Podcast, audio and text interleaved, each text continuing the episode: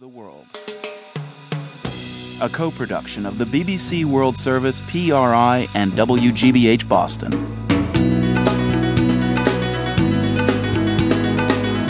It's Wednesday, May 2nd. I'm Marco Werman.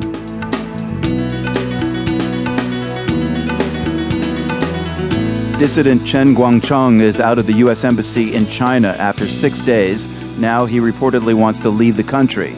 Meanwhile, China wants an American apology in the case, but this former U.S. official says it won't get one. The U.S. is not going to apologize. That will not happen. Also in the program, an immigrant member of an anti immigration party runs for London mayor. My three uh, children are born in London, and I've been here for almost a quarter of a century.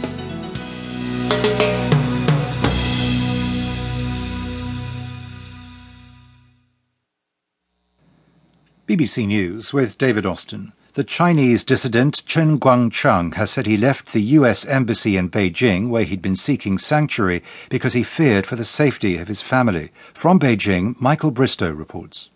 China says Chen Guangcheng left the U.S. Embassy of his own volition. U.S. officials say the same. But now a more complicated story is emerging. Mr. Chen has told the Associated Press that the Chinese authorities threatened to beat his wife to death if he did not leave the embassy. He says this threat was passed on to him by a US official. The BBC spoke to one of the activist's friends, who also suggested Mr. Chen had feared for his family's safety if he remained in the embassy. Washington insists no US official spoke to Mr. Chen about Chinese threats.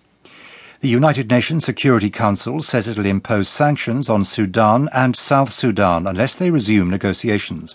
The Council unanimously passed a resolution giving the two countries a deadline to stop fighting. From the UN, here's Barbara Plett.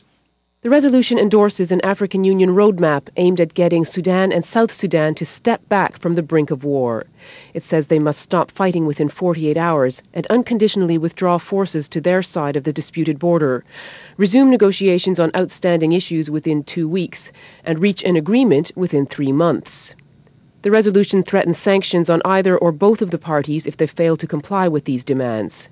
China and Russia supported the move despite reservations about possible sanctions because the African Union had requested Security Council action to back up its efforts.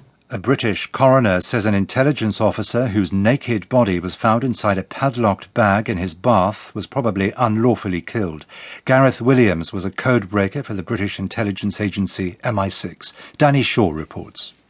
The coroner said on the balance of probabilities Gareth Williams was unlawfully killed, but there wasn't enough evidence to record a formal unlawful killing verdict. Fiona Wilcox says she was sure another person had placed the bag in which Mr. Williams' body was found in his bathtub and that it was probably locked by someone else as well. Dr. Wilcox criticised MI6 for waiting a week before telling police that Mr. Williams was missing. Gareth Williams' family, in a statement read by their lawyer, said MI6's failure to make basic inquiries had exacerbated their grief. Egyptian security forces have put a stop to clashes in Cairo after demonstrators were set upon by plainclothes attackers. At least 20 people were killed and more than 100 injured. The army and riot police used armoured vehicles to separate the protesters and their attackers, who were hurling petrol bombs and stones. The demonstrators had been protesting for several days against the exclusion of an ultra conservative Islamist candidate from presidential elections. World News from the BBC. The authorities in Libya have introduced a new law making it a criminal offence to praise or glorify the former leader, Colonel Gaddafi, his sons, or his regime.